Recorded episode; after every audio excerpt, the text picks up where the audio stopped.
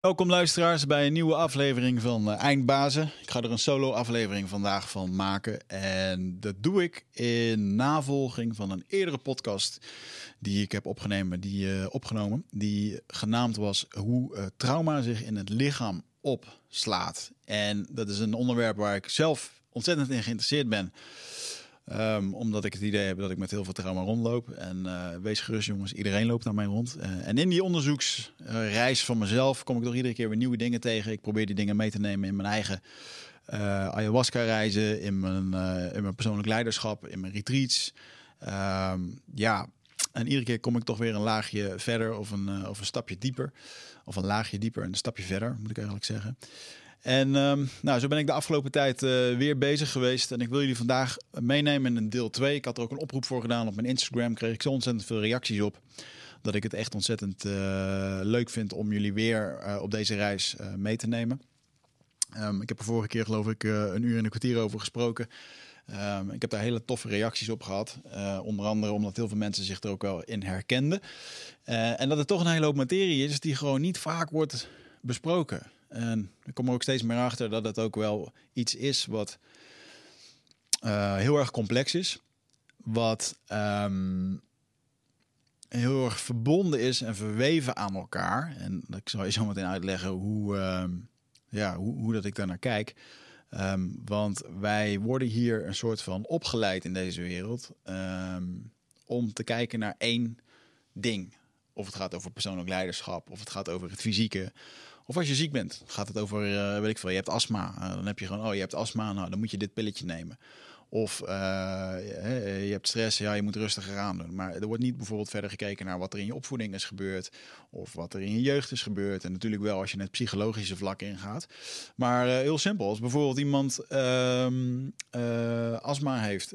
dan gaan we niet kijken hoe dat bijvoorbeeld de jeugd van iemand is geweest. Heeft dat met elkaar te maken? Ja, er lijkt toch steeds meer onderzoek naar te komen dat dat wel invloed op elkaar kan hebben. Um, ik heb een hele hoop boeken weer doorgespit, uh, een hele hoop informatie uh, doorgelezen. Um, dus de informatie die je van mij hoort, die heb ik niet zelf in een academische studie uh, gedaan. Dit is puur eigen interesse om al deze informatie op te zuigen. En de meeste kennis hiervan komt uit de hoek van Peter Levine. Ik heb daar vorige keer ook een beetje een boek over beschreven. Um, het, volgens mij heb ik hem hier nog. Ik zal even kijken. Uh, deze, dikke pul. Als je hem door hebt gelezen, dan uh, wil je drie weken niet meer lezen. uh, in een unspoken voice heet dat boek. How the body releases trauma and restores goodness. Nou, daar hebben we het vorige keer best wel veel over gehad. Um, nou, ik kan ontzettend veel vertellen hierover. Kan die dagen natuurlijk kunnen we het over hebben. Um, maar wat mij ook fascineert is een, is een andere dokter. En dat is dokter Gabor Mate. Um, die ook ja, best wel vooruitstrevend was als het gaat om uh, traumaheling en uh, in het gebruik met ayahuasca. En uh, daar ga ik het vandaag niet over hebben, want ik, ik, ik vind niet dat dat de, de, kern moet zijn van deze, van deze podcast. maar daar heb ik hem van leren kennen. En wat hij deed was zijn patiënten die echt, echt diep trauma hebben ervaren, meenemen naar Costa Rica volgens mij. En dan deed hij dan speciale retreats met een hele psy psychotherapeutische begeleiding erbij om ontzettend goede resultaten daarmee te halen. En ik vernam, uh, vernam ik dat van jou, ja, dat hij dat niet meer heeft op zijn website. Nou, nou vernam ik van iemand anders dat dat sinds kort uh, niet meer op zijn website staat. Dus misschien heeft het ermee te maken dat, uh, dat het misschien nou, dat hij daar wat problemen mee kreeg in de legal sense of zo. Of, het staat in ieder geval niet meer pontificaal op zijn, op zijn website.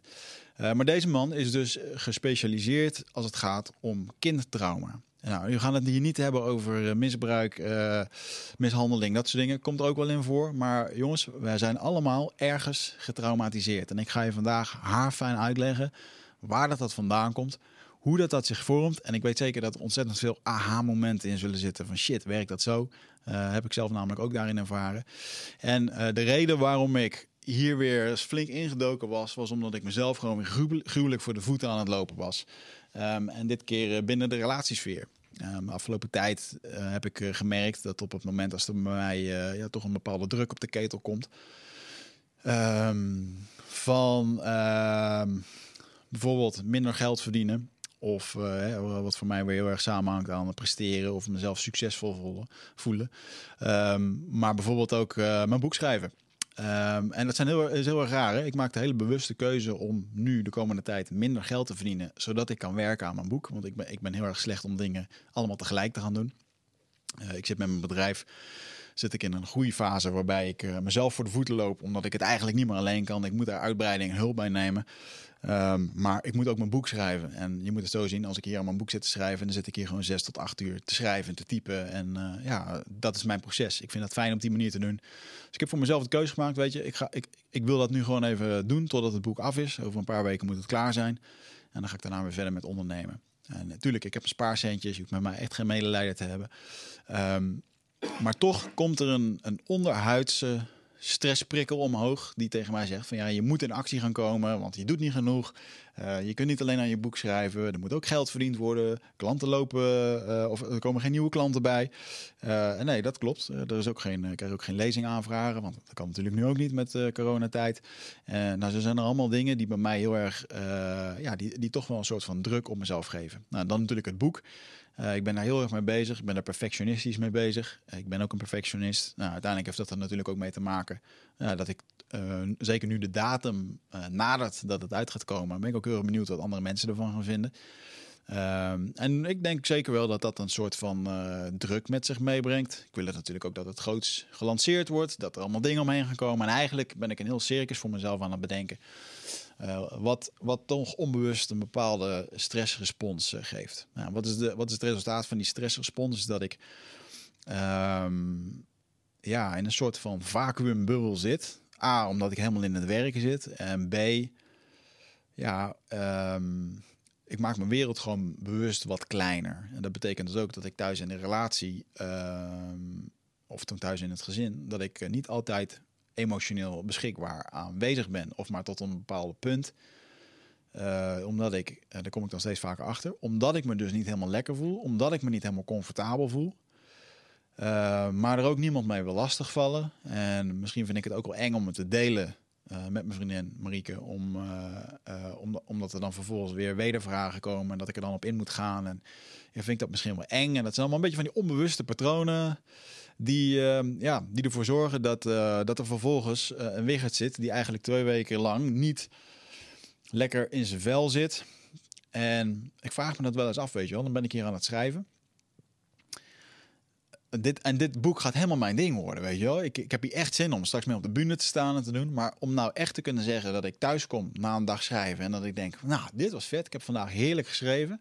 Ja, dat is het eigenlijk niet. En dat komt toch omdat er een bepaalde druk of een bepaalde uh, weer het moet er succesvol over zijn, uh, laag overheen hangt.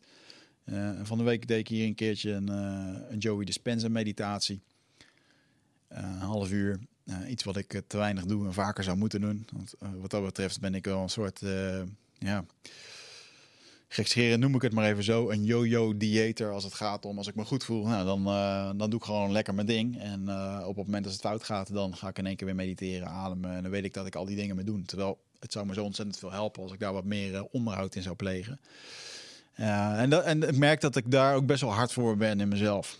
ik ben hier nu een fantastisch mooi boek aan het schrijven waarin, ehm, zoals ik in de jungle ben geweest, en uh, wat mijn missie daar, uh, de missie die ik daar kreeg, was van leer de wereld weer wat het is om een puur mens te zijn. En tijdens dat ritueel wat ik daar heb gedaan, die 40 dagen in de jungle, durf ik oprecht te beweren dat ik, toen ik terugkwam uit die jungle, dat ik mezelf echt een puur mens heb gevoeld. Zonder al die lagen, volle zelfacceptatie, uh, vergevend naar mezelf. En, en, en dat is ook een van de eindconclusies in mijn boek, dat ik dat, ehm, ja, ik, ik heb dat daar gevoeld toen ik eruit kwam. En vanaf het moment dat ik terug uit die jungle kwam, uh, heb ik een hele moeilijke periode gehad. Om, omdat ik dat, dat gevoel dus niet vast kon houden. Omdat ik weer terugslipte in oude patronen. Omdat ik uh, toch in één keer niet meer zo vergevend naar mezelf werd. Als bijvoorbeeld bepaalde dingen niet lukten. Of als ik bepaalde evenementen niet vol kreeg. Of niet uitverkocht kreeg. Of weet ik veel wat. dan werd ik boos op mezelf. En allemaal van dat soort dingen. Of in de relatie dat ik ja, uh, niet mijn steentje bijdragen op de juiste manier om, om die verbinding optimaal te houden. En het is best wel in gevecht met mezelf, zit ik daarmee. Af en toe. Af en toe, ja. Zit regelmatig, ik zit regelmatig met mezelf in gevecht. En ik denk de meeste van ons. Alleen de meesten spreken er niet over. Dus ik hoop vandaag een beetje het ijs te breken voor, uh, voor al die mensen die veel met zichzelf zitten te vechten. een soort, uh, laten we een fight club oplichten voor onszelf, waar we met, met onszelf liggen te vechten. Um, nou, wat ik vandaag met jullie wil bespreken gaat over de verwevenheid van alles bij elkaar. Hoe dat het komt dat je bepaald gedrag vertoont. En we hebben heel erg het idee dat een hele hoop dingen apart zijn. Wat ik net al zei. Uh, oh, u heeft kanker. Nou, u krijgt dit of dat. Um, je krijgt bronchitis. Je hebt dit of dat. Um, het lichaam, geest en emoties uh, zijn één. Ik bedoel, als je, dat, daar komt de wetenschap steeds meer achter. En ik ga je zo meteen wat voorbeelden aanhalen waaruit dat zal blijken. Maar ja, we, kijken, we zijn natuurlijk zo ontzettend ehm, opgeleid hier. En misschien is de industrie zeker ook de farmaceutische industrie is daar natuurlijk ook wel uh, happig op. Dat er, uh, er is iets en daar moet een kuur voor komen. Uh, en dan kijken we niet echt naar, oké, maar hoe komt het dan dat dat ene er is dat ons ziek maakt? En zullen we daar eens naar de oorzaak gaan kijken? Ja, dat zijn natuurlijk dingen, daar kan je, wat, daar kun je van alles over vertellen. Maar een hele mooie vergelijking die ik hiermee zag, uh, ging over de natuur, waarbij alles verweven is met elkaar. Dus ons lichaam, geest en emoties, die zijn, ja, dat is gewoon één geheel. is niet onafscheidelijk van elkaar. Hoe vergelijk je dan dat dan met de natuur? Nou, stel nu dat ik een, uh, ik heb een blad en dat blad dat groeit. Maar dat blad dat groeit niet alleen omdat er regen uit de hemel valt. Nee, dat blad dat groeit omdat er een hemel is waar wolken in zijn, waar de zon in schijnt, doordat er een bepaalde klimaat, um, uh, doordat er een bepaald klimaat is, valt er veel of weinig regen. Die regen die valt in de grond, dat wordt opgenomen door wortels, door schimmels, door allerlei. En vervolgens komt de zon met de fotosynthese die de zuurstof uit de plant haalt. En, en zo'n plant die groeit en uh, schaduw heeft ermee te maken. Dus al die randfactoren zorgen er uiteindelijk voor dat dat blad kan groeien. Zoals het groeit. Hè? En um, dat vind ik wel een hele mooie om dan het stukje met betrekking tot onze gedachten hierbij te introduceren. We, we hebben hier een persoonlijk leiderschapspodcast uh, en we, daar praten we veel over gedachten. En je krijgt natuurlijk vaak de notie te horen dat de gedachten die wij hebben, die creëren onze wereld. En nu heb ik een nieuwe voor je. Dat klopt.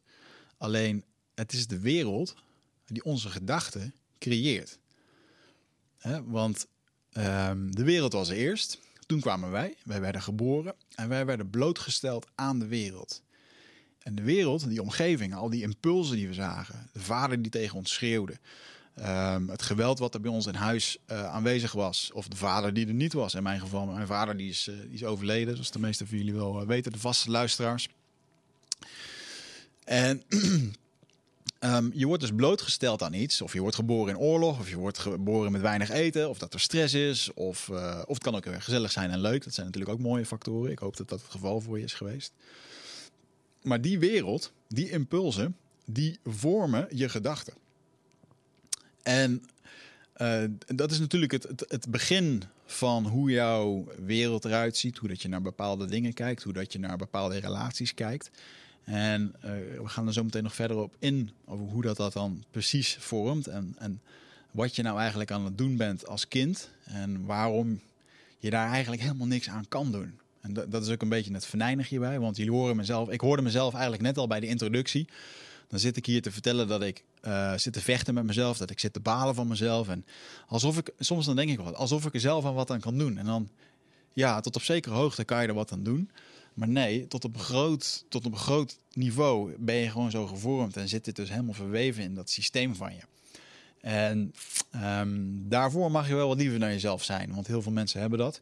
Uh, voor mij geldt dat ook, dat ik toch een hoop eisen dan naar mezelf stel. Terwijl er zijn een hele hoop dingen die um, lastig te begrijpen zijn als je ze nog nooit hebt gehoord. Dus een van de dingen heel erg belangrijk hierin is, is dat je zometeen het besef hebt dat je bepaalde dingen aan het doen bent en waarom dat het komt. Want als je het kan begrijpen, dan kun je het gaan veranderen. Hè?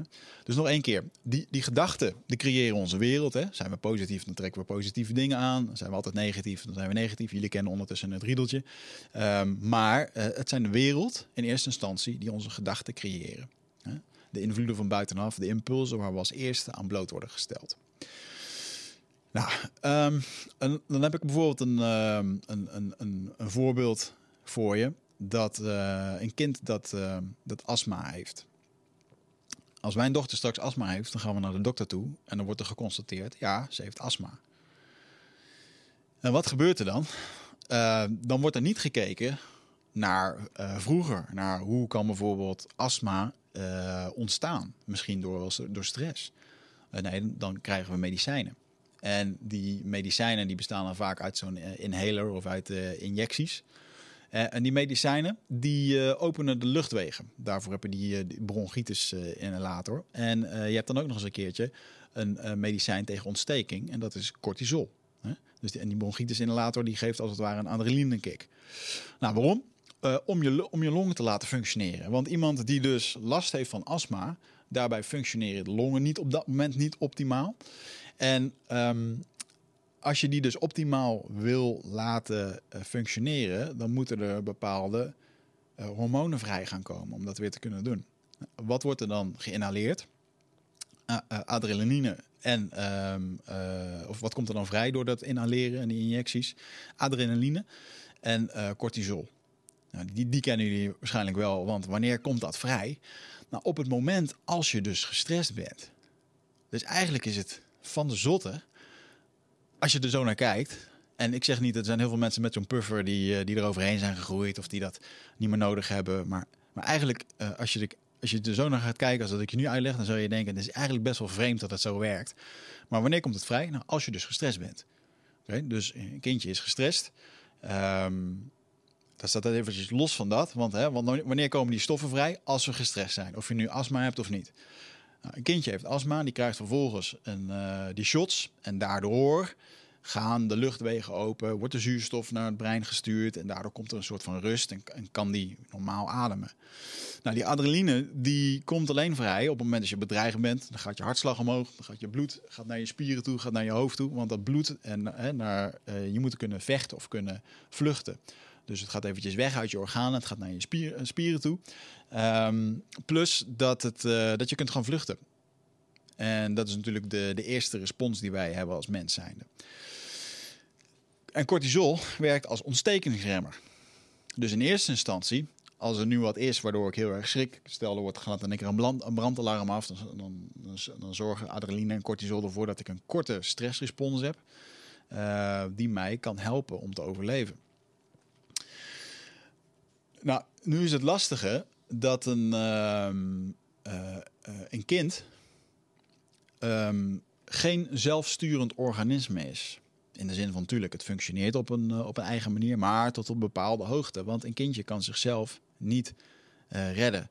Sterker nog, wij zijn het enige zoogdier in het hele universum, wat wij kennen in ieder geval, um, wat ons bekend is, dat zo lang voor zichzelf, dat zo lang niet voor zichzelf kan zorgen. Dat echt opgevoed moet worden.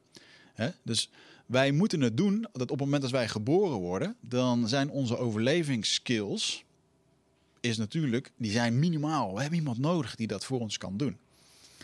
En um, het enige wapen wat wij hebben als kind om toch een soort van te kunnen verdedigen of te navigeren, dat is ons gevoel.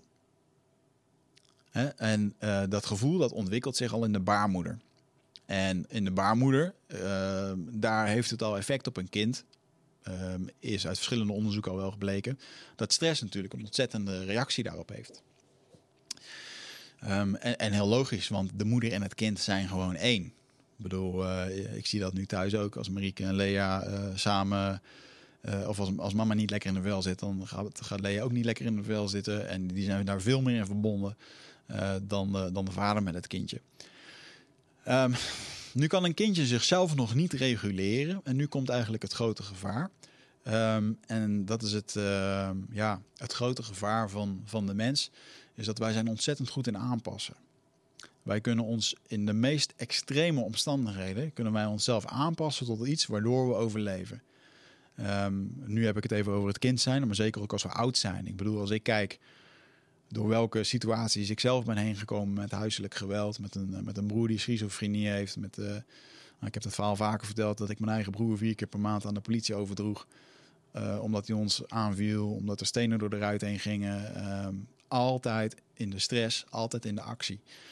hoe mensen in een nog een tandje erger horrorkampen, horrorkampen Auschwitz, concentratiekampen en dat soort dingen hebben overleefd. Als je die verhalen leest, of tuchtkampen of extreme gevangenissen. Ik heb net een prachtig boek gelezen, mijn nieuwe favoriet, Papillon, over een, over een Franse gevangene die naar Frans Guinea werd gestuurd naar Duivelseiland om daar op een gevangenis te zitten. Jongens, de verhalen die je daar leest, dan denk je, jezus man, dit is, de, dit is echt de wil van de mens om te kunnen overleven en om te kunnen aanpassen in de meest uh, bizarre omstandigheden. Dus daar, daar, zijn, daar zijn we zo ontzettend uh, fenomenaal in.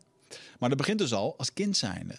En um, op het moment als je jezelf nog niet kan reguleren, dan is het enige wat je kan doen om te overleven, is jezelf uh, aanpassen aan die omgeving.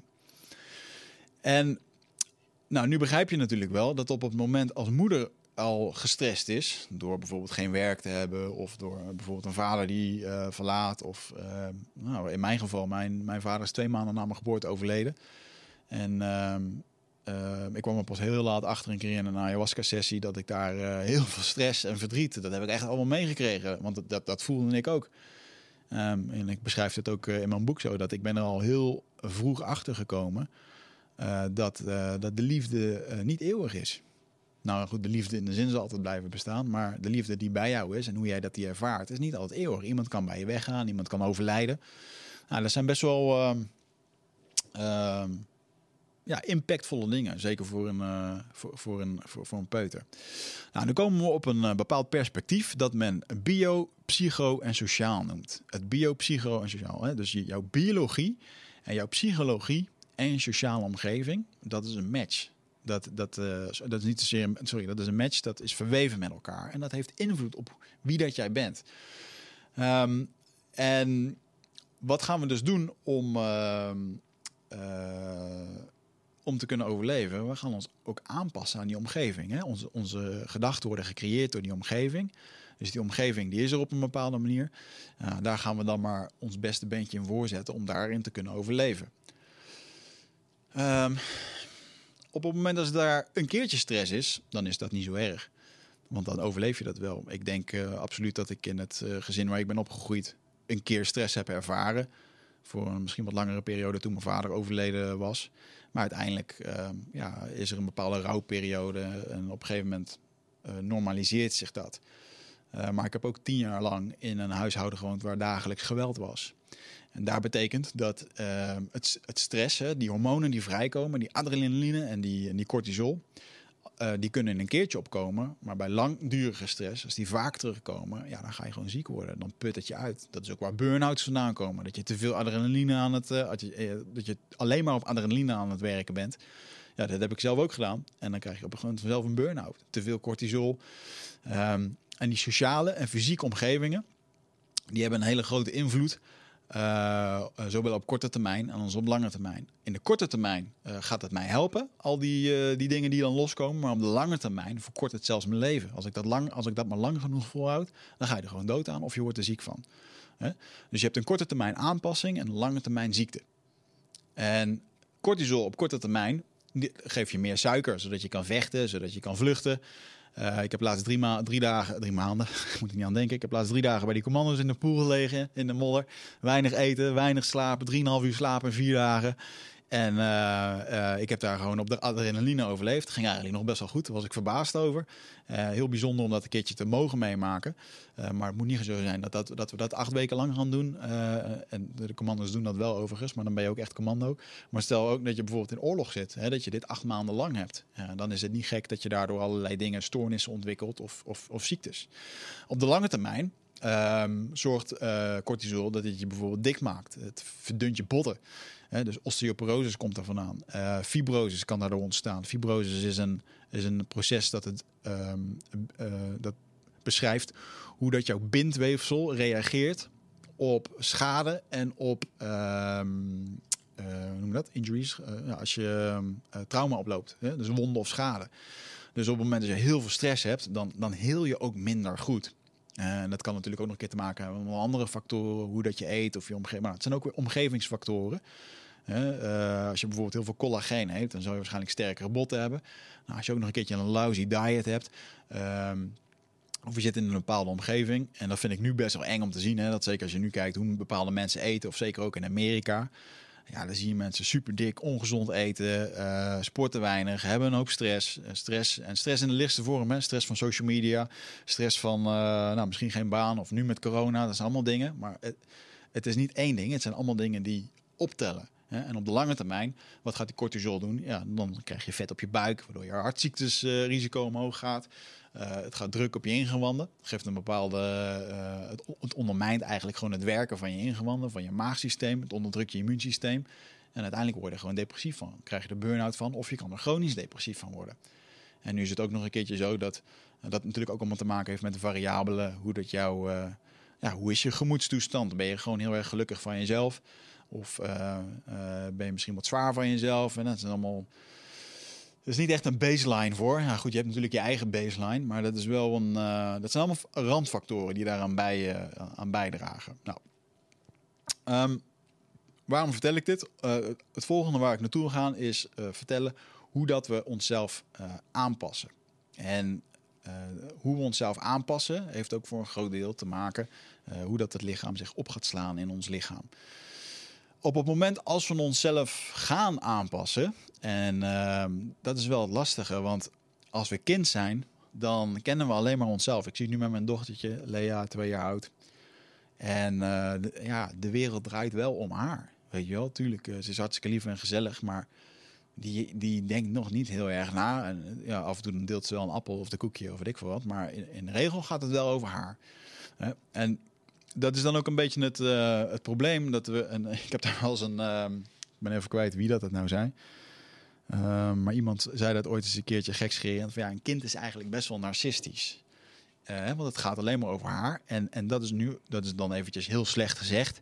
Ehm, maar uiteindelijk betekent dat ook dat, dat het alles op zichzelf betrekt. Dus zowel de goede dingen als de slechte dingen. En dat heeft er helemaal mee te maken met hoe dat zij de wereld ervaart. Dus als zij op bepaalde manieren de wereld ervaart, ja, dan gaan ze zich dus aanpassen daarop. En, en uh, gaan ze zichzelf daar de schuld van geven? Gaan ze zichzelf daar uh, iets wijs maken om maar te kunnen overleven? Um, en wat een hele belangrijke hierin is, is um, dat een kindje zichzelf kan uiten. En um, moet ik even mijn aantekeningen hier erbij pakken. Er is bijvoorbeeld een, uh, een, uh, een, een, hele belangrijke van die ontlading, is dat wij uh, onszelf moeten kunnen ontladen. Daar heb ik het in die vorige podcast uitgebreid over gehad. Hè? Dat, ik ben van mening dat depressie en met mij vele andere. Uh, depressie is het tegenovergestelde van expressie. Op het moment dat jij jezelf normaal kan uiten, dan is er niks aan de hand. Uh, op het moment als je iets, als je jezelf niet kan uiten, je doet niet wat je leuk vindt, je mag niet over bepaalde dingen praten, uh, dan word je daar depressief van. Want het duwt iets weg als het ware. Heel simpel voorbeeld. nu bijvoorbeeld met de crisis. worden, worden we ook bijvoorbeeld. ik, word, ik word depressief omdat er bepaalde dingen niet gezegd mogen worden. Wordt gewoon weggeduwd, wordt gewoon gecensureerd. En er vallen heel veel mensen over. Waarom? Nou, ze mogen zichzelf in één keer niet uiten. En dat is natuurlijk even in de situatie van nu. Maar het kan ook bijvoorbeeld zijn dat jij op je werk niet wordt ingezet voor hetgeen waar je echt goed in bent. Of waar je, hebt aangegeven wat je verlangens zijn. Of wat heel veel mensen doen. En ik weet ook zeker dat er zeker, zijn. Ik weet ook heel veel zeker dat er mensen zijn die nu luisteren. Die die verlangens nooit echt kenbaar hebben gemaakt. En stilletjes aan het doen zijn uh, wat ze niet willen doen.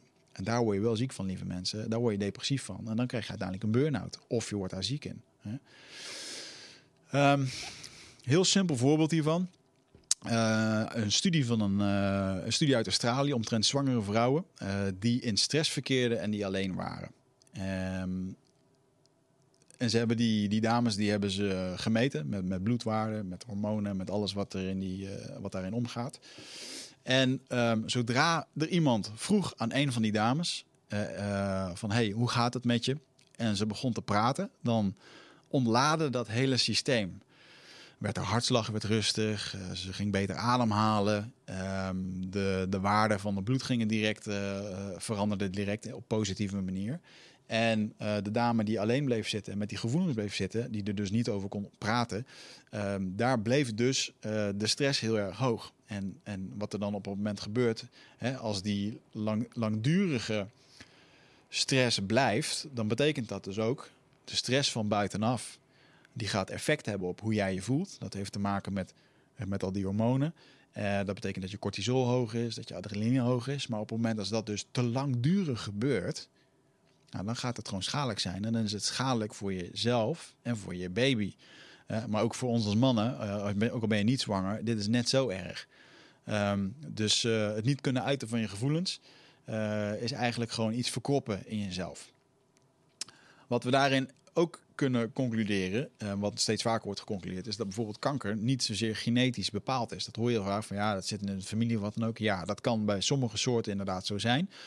Uh, maar een heel, heel groot onderzoek, en dat hebben ze met uh, vrouwen met borstkanker hebben ze dat bekeken, ook een Australische studie. Is natuurlijk maar een studie en natuurlijk zullen er allerlei andere randvoorwaarden zijn. Maar daar kwamen ze achter van de 100 vrouwen dat er maar zeven genetisch de cellen hadden voor, voor kanker. Nou, waaruit ontstaat kanker zich dan? Kanker is meer het resultaat van langdurige blootstelling aan die biopsychosociale druk. Oftewel aan die biologische druk, de psychologische druk en die sociale druk. Wat niet zozeer één apart fenomeen is. Nee, dat is allemaal verbonden met elkaar. Hè? Het is, dat is dus die verwevenheid die erin zit. Dus wij zoeken het heel vaak in dat ene ding. Maar het heeft gewoon te maken met alles. En um, ik moest wel heel erg um, grinniken om een quote van, uh, van een wetenschapper. En die zei: Dit is exact waarom we geen kuur kunnen vinden voor kanker. Uh, omdat we aan het zoeken zijn naar individuele cellen. En hij maakte de vergelijking: het is hetzelfde dat je een file gaat, sorry, dat je een, een, een file gaat onderzoeken. Je gaat onderzoeken waarom er file staat. Door te kijken naar een individuele auto of dat de versnellingsbak klopt. En toen dacht ik, ja, dit is inderdaad wel heel erg vreemd. Hè? En epigenetica, ik vind het heel erg bijzonder hoe dat je omgeving je creëert. Als je daar zin wil kijken, kijk, zoek zeker eens eventjes meneer Bruce Lipton op. Zullen jullie vast wel eens een keertje voorbij hebben zien komen. En die kan ik heel mooi praten. Er staan ook heel veel van die filmpjes op YouTube. praat ook heel veel over hoe je het positieve naar je toe kan trekken, maar ook daadwerkelijk hoe je dat je jezelf ziek kan maken. En ja, hij, hij is wel een, een voorloper in dit, in dit stuk. Ik vind het heel erg bijzonder. En um, gelukkig komt er steeds meer, wordt er steeds meer bekend over. Maar in, nog steeds in de moderne uh, medische hoek is het natuurlijk nog steeds een soort van uh, poeha, wordt hier naar gekeken. Van ja, maar ja, we kunnen wel allemaal naar spiritualiteit kijken en naar thuis en dit en dat. Maar uiteindelijk is het gewoon het lichaam. Ja, goed, ik ben van mening en, en ik hoop alsjeblieft als je dit luistert dat je ook denkt van ja, het, het is inderdaad allemaal met elkaar verbonden. Want, want als je denkt dat het allemaal apart is, dan zitten we niet op één lijn. Uh, en dat is ook oké. Maar um, um, ja, ik, en ik snap dat heel veel mensen ook heel erg hangen aan wat er wetenschappelijk is en wat er bewezen is. Maar ja, laten we wel wezen, jongens. Wanneer is het bewezen? Wanneer is het wetenschappelijk? Uh, moet het een studie zijn van 2000 mensen die tien jaar heeft geduurd? Uh, en als die in China is gehouden, hoe verhoudt zich dat dan tot Nederland? Want leven hier anders, weet je, er zijn zoveel dingen die, ja, die ik daar gewoon heel erg uh, vervanging vind. Ik denk dat er ook gewoon een hoop common sense is en een stuk gevoel. En um, ja, common sense is misschien wel eventjes de belangrijkste daarin. Nou, um, op het moment als we dus in die omgeving zitten waar continu stress zat, zit, dan, uh, dan hebben we dus een immuunsysteem wat daarop re reageert. En dus je zou eigenlijk kunnen zeggen dat ons immuunsysteem gereguleerd wordt door de psychologische en onze sociale omgeving. En ik, dit, dit kwam zo ontzettend binnen bij me dat ik dacht van ja, ik had twee weken geleden had ik griep. En, en, en ja, ik was er wel al een paar weken wel hard aan het werk. En uh, voelde misschien niet helemaal optimaal. En op een gegeven moment had ik uh, wat oneenigheid thuis. Waardoor ik echt met een rot gevoel naar mijn werk ging. En uh, ja, wel even een dag oneenigheid. En de volgende dag heb ik in één keer griep. En dat is niet de eerste keer dat dat gebeurt. Uh, vaak op het moment als ik ziek word, dan is er een emotionele gebeurtenis aan vooraf gegaan. En ehm, ik denk dat een hele hoop dat uh, mensen dat wel, uh, wel kennen. Um, en wat dan een beetje het gevaar is, is op het moment als we ziek worden of als er iets met ons gebeurt, dat we niet naar onszelf gaan kijken. En een, een, um, ik zal je een verhaal vertellen. Ik zat laatst met mijn, uh, met mijn lieve moeder zat ik te kletsen en zij is nu in de 70. En ik heb daar lang over na zitten denken van ja, hoe zou ik dat nou willen? Stel nu dat zij straks wat ouder wordt en uh, misschien niet meer voor zichzelf zou zorgen. En uh, nou, een beetje met mijn visie van de Indianenstam en hoe mensen daar met elkaar leven. Um, lijkt het mij, en ook de band die ik met mijn moeder heb. Lijkt het mij heel erg mooi uh, als ik het haar kan schenken. En als ze dat wil, want ze woont nu samen met haar. Of ze woont niet samen met een vriend, ze hebben altijd een apart huis. Maar misschien gaan ze nog samen wonen. Ik, ik weet niet hoe het gaat lopen. Ik hoop dat ze oud worden en samen op dezelfde dag misschien sterven, dan uh, netjes en vredig. Uh, maar goed, uh, er is een kans dat ze ouder worden, dat ze op een gegeven moment verzorging nodig hebben. En ik heb voor mezelf wel bedacht, ja, het lijkt mij heel erg mooi als ik, als ik voor mezelf iets weet te creëren waarbij mijn moeder bijvoorbeeld bij ons komt wonen, dat ze de eigen plek heeft en, en, wij onze eigen plek, maar dat ze wel in de buurt is. misschien een tweede huis op een soort erf of wat dan ook. En ja, dat zijn wel dingen die, ik, die mij heel erg gaaf lijken. En ik weet ook dat er een hele verantwoording bij komt. En ik denk ook dat een hele hoop mensen nu denken van, oh, maar dat zou ik echt niet willen. En dan denk ik, ja, uh, dat is inderdaad hoe onze, onze maatschappij gewoon is opgebouwd. Maar als ik bij de Indianenstam kijk, is het gewoon, uh, ja, hoezo, hoezo zorg je niet voor je moeder? Ik hoef daar echt niet uit te leggen dat wij onze ouders in een fucking bejaardentehuis sturen... waar ze één keer per week een, kont afgeveegd krijgen en uh, een luier om moeten. Dat, eh, dat is natuurlijk wel de extreme verhalen, maar vind ik heel erg. En ehm, hoe wil je zelf oud worden, weet je wel? Um, en uh, natuurlijk moet je wel een goede band hebben en moet die band er ook zijn. En ja, ik ben gewoon heel erg bezig met. Uh, ik wil die band gewoon ook. Ik wil dat ook heel erg graag teruggeven aan haar.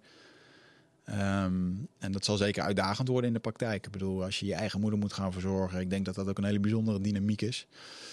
maar even buiten dat, dat is mijn idee. En nou, met een goed gesprek met mijn moeder heb ik er dat voorgesteld. Van, hoe zou je dat vinden als je wat ouder wordt, dat je dan bij ons komt wonen?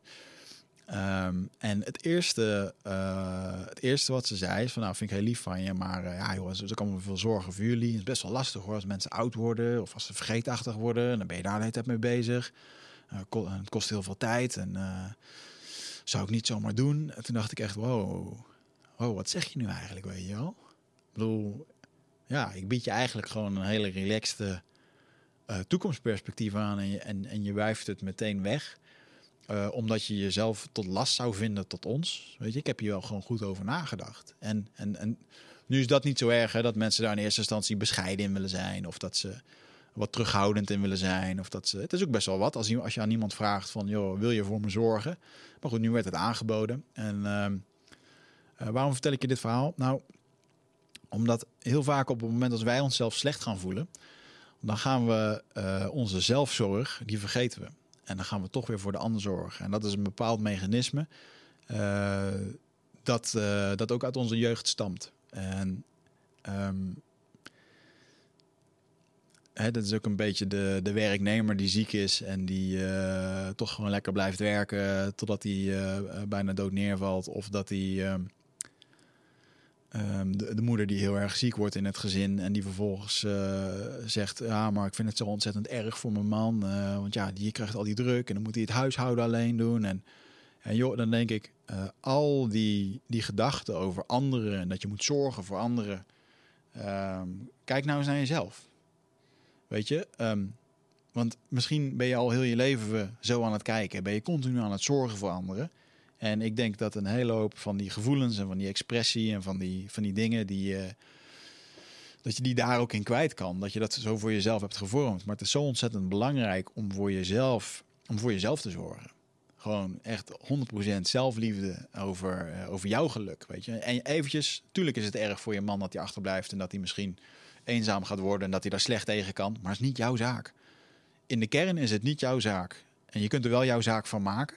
Maar dan ga je wel onnodig lijden. Want jij kan dat niet voor hem invullen. En, en ik merk hetzelfde. Als ik uh, ruzie heb met Marieke. Dan uh, zie ik haar ongelukkig. Uh, ik voel me schuldig over, nou, ik heb misschien wat achtergelaten. Of ik heb dingen niet goed gedaan. Of we zijn het er niet mee eens. en dan is een van mijn eerste neigingen is dat ik haar gerust wil stellen. Dat ik wil dat zij zich goed voelt. maar ik zelf voel me ook niet goed. bij mij gaat er ook van allerlei aan. En ik vind dat heel erg moeilijk om mezelf dan in dat moment ook terug te kunnen zeggen: Oké, nou goed, dit stuk, dit is gewoon voor jou, hoe jij je nu voelt. Jij voelt je misschien niet gezien. En, en ja, ik ook niet, want ik heb het gevoel dat ik alles goed doe. En hè, dat zijn allemaal van die dynamieken die je met elkaar uh, kunt gaan krijgen. Maar um, ja, ik ga dan dus heel erg bezig zijn met de ander. En misschien ken je dat wel, uh, ook in een stuk uh, naar, je, naar je baas toe. dat je heel erg wil pleasen om geliefd te zijn. Eh, dat je eh, ontzettend je best aan het doen bent om maar gezien te worden. Om de coach maar te laten zien of je trainer maar te laten zien dat je het echt goed bedoelt.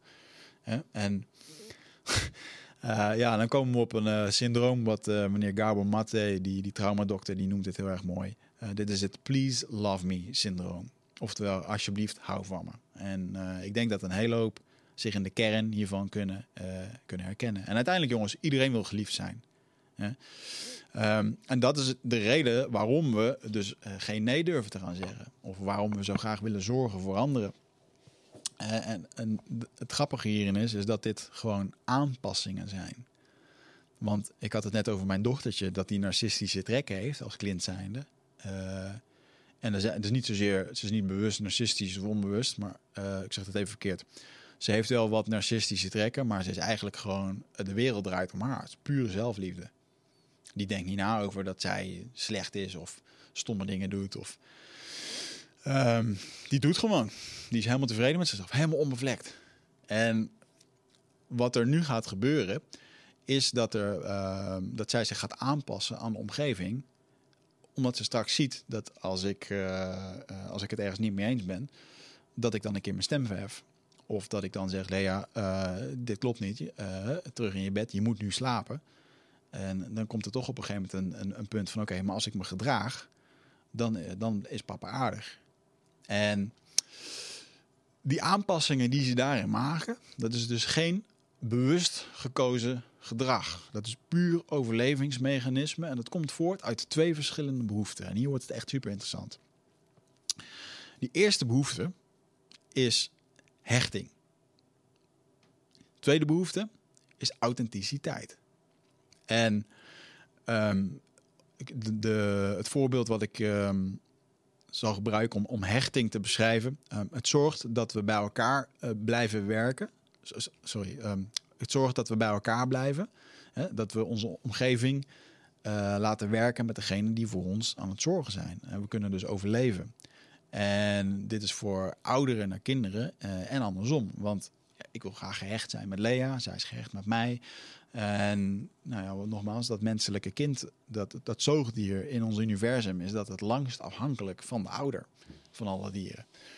dus die hechting is super belangrijk. Want zonder die hechting, het is geen zelfsturend mechanisme, zelfregulerend, dus dan zou het overleven. Dus de primaire behoefte is om te hechten met iemand, met een verzorger die vervolgens uh, met jou uh, aan de slag gaat en die jou dus uh, lief vindt, die jou aardig vindt. Want op het moment dat we iemand niet meer lief vinden of aardig vinden, ja, dan hebben we ook niet echt veel zin om ervoor te gaan zorgen, toch? Dus jullie voelen hem al aankomen. Oké.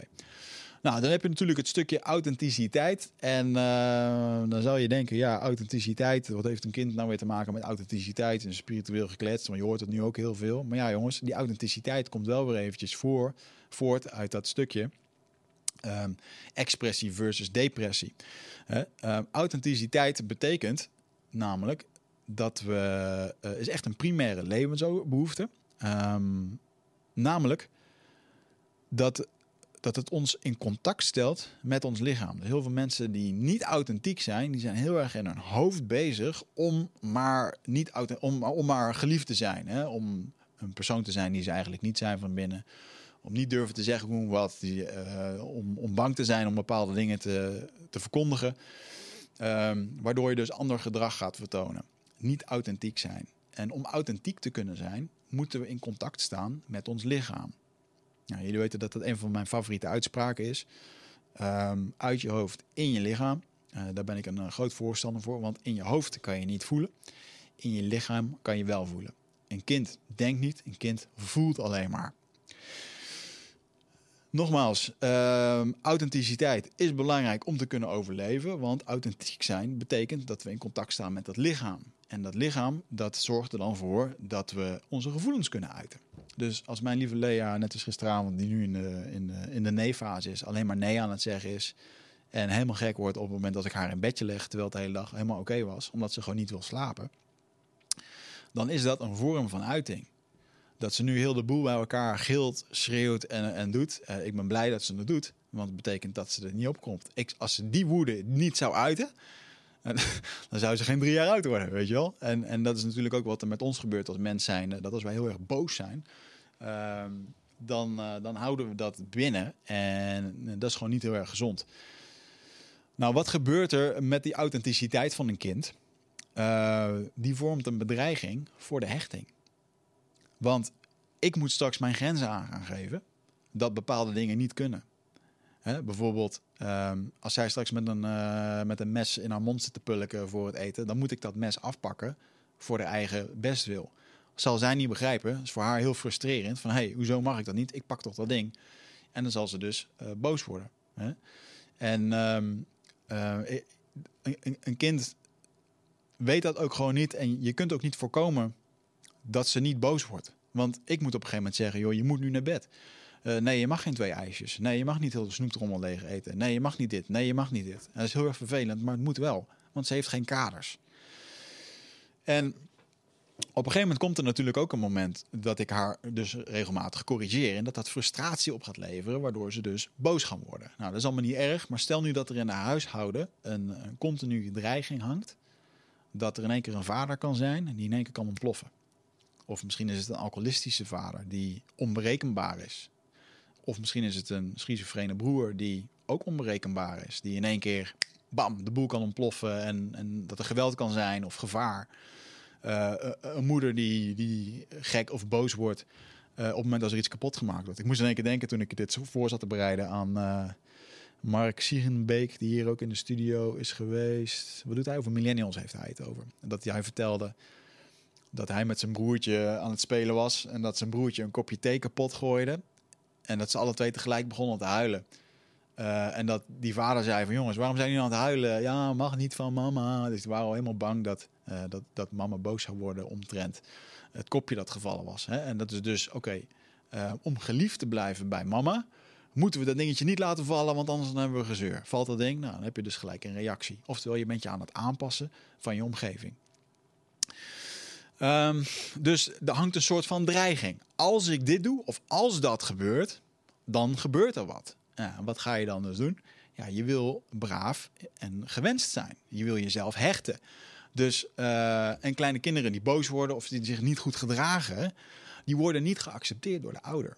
En uh, als je die boodschap maar vaak genoeg hoort, en dat hoort ieder kind, dan ga je vanzelf aanpassen om die hechtingsbehoefte te bewaken. En uh, nou, die hechtingsbehoefte, dat is dus een pure aanpassing om te overleven op de korte termijn. Maar eigenlijk is het een onderdrukking van onze authentieke zelf. En dat leidt dus tot ongeluk. Want eigenlijk diep van binnen wil je heel wat anders. Maar nee, om geliefd te blijven, gaan we dit doen. Ga ik extra braaf zijn? Nee, ik zal niet schreeuwen. Nou, als ik boos ben, laat ik niet zien. Dus ouders die zeggen van je mag niet boos zijn, schreeuw is niet zo, dit en dingen. En ik ben er ook wel schuldig aan dat ik zeg, Lee, doe even rustig, weet je wel. Maar ja, er is wel wat, weet je wel. Anders doet ze het niet. En ja, dat is natuurlijk een hele... Ik denk dat je daar een goede balans in kan vinden. Maar het is wel een, een uitdaging. En nou, laat ik die uitdaging gewoon uh, opvoeding noemen. Uh, en voor je, voor je kind en voor onszelf is het natuurlijk ook een gruwelijke uitdaging geweest. Om, want wij moeten hierin zien te overleven. Voor zo'n kindje is het ook niet makkelijk. Hè? En um, wat je daarin dus uh, krijgt, is dat, dat, dat please love me syndroom. Uh, dat is een, uh, een syndroom wat ervoor zorgt dat eigenlijk zegt: uh, hou van mij ongeacht de prijs. Hou van mij ongeacht de prijs. En dat betekent dat authenticiteit versus de hechting is een verloren spel. De hechting overwint altijd. Want dat is het belangrijkste. En um, een kind kan niet zeggen uh, wie die is. He, zo van, ja, maar ik wil dit gewoon. Ik wil dit nu gewoon op deze manier. En dan wordt het eigenlijk gewoon verstoten en dan zal het sterven. Ja, dat is niet wat je wil, want je wil overleven. Dus dat zit zo ergens in onze biolo biologie dat we als kind zijn natuurlijk ook heel weinig macht hebben. We zijn zo ontzettend afhankelijk dat er zelfs op een gegeven moment iets kan komen dat zegt: uh, je mag mij als een idioot behandelen of je mag me zelfs pijn doen, maar hou alsjeblieft van me. Hey eindbazenluisteraar, dankjewel dat je zit te luisteren naar deze podcast. Ik onderbreek hem eventjes voor een hele belangrijke boodschap. Of misschien liever gezegd een uitnodiging. Want op 24, 25 en 26 mei dan is er weer een nieuwe editie van Ride of Passage. Dat is mijn retreat voor persoonlijke ontwikkeling. En speciaal voor de mensen die op zoek zijn naar, ja, naar helderheid. Of dat ze lastig bij hun gevoel kunnen komen. dat ze moeilijke beslissingen moeten maken. En dat ze zo ontzettend in hun hoofd zitten. Ja, dat ze er eigenlijk gewoon niet meer goed uitkomen. Of dat ze misschien al heel lang in een, ja, een soort van oud gevoel zitten. Dat ze dat gevoel willen transformeren. Of misschien wil je gewoon een oud stuk achter je laten. Ergens een punt achter zetten. En ja, zoek je misschien heling op iets wat, wat je te lang hebt weggeduwd of, of hebt vermeden. daarvoor wil ik je uitnodigen op 24, 25 en 26 mei om in een retreat mee te doen waar de inhoud van het programma geheim is. Waar de belofte is dat het oncomfortabel wordt. Want jij begrijpt als geen ander dat als je die volgende stap wilt maken, ja, dan zul je uit de comfortzone moeten komen. En ik garandeer je, laat mij dat proces begeleiden met jou voor drie dagen. En je leven zal daarna nooit meer hetzelfde zijn.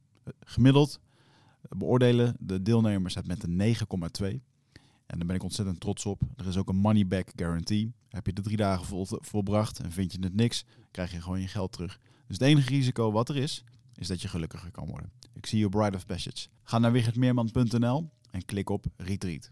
En dat is dan geen liefde die we ervaren, maar uh, ja, laat me aan je hechten, ongeacht wat er gebeurt. En ik, ik moest daar laatst wel. Uh,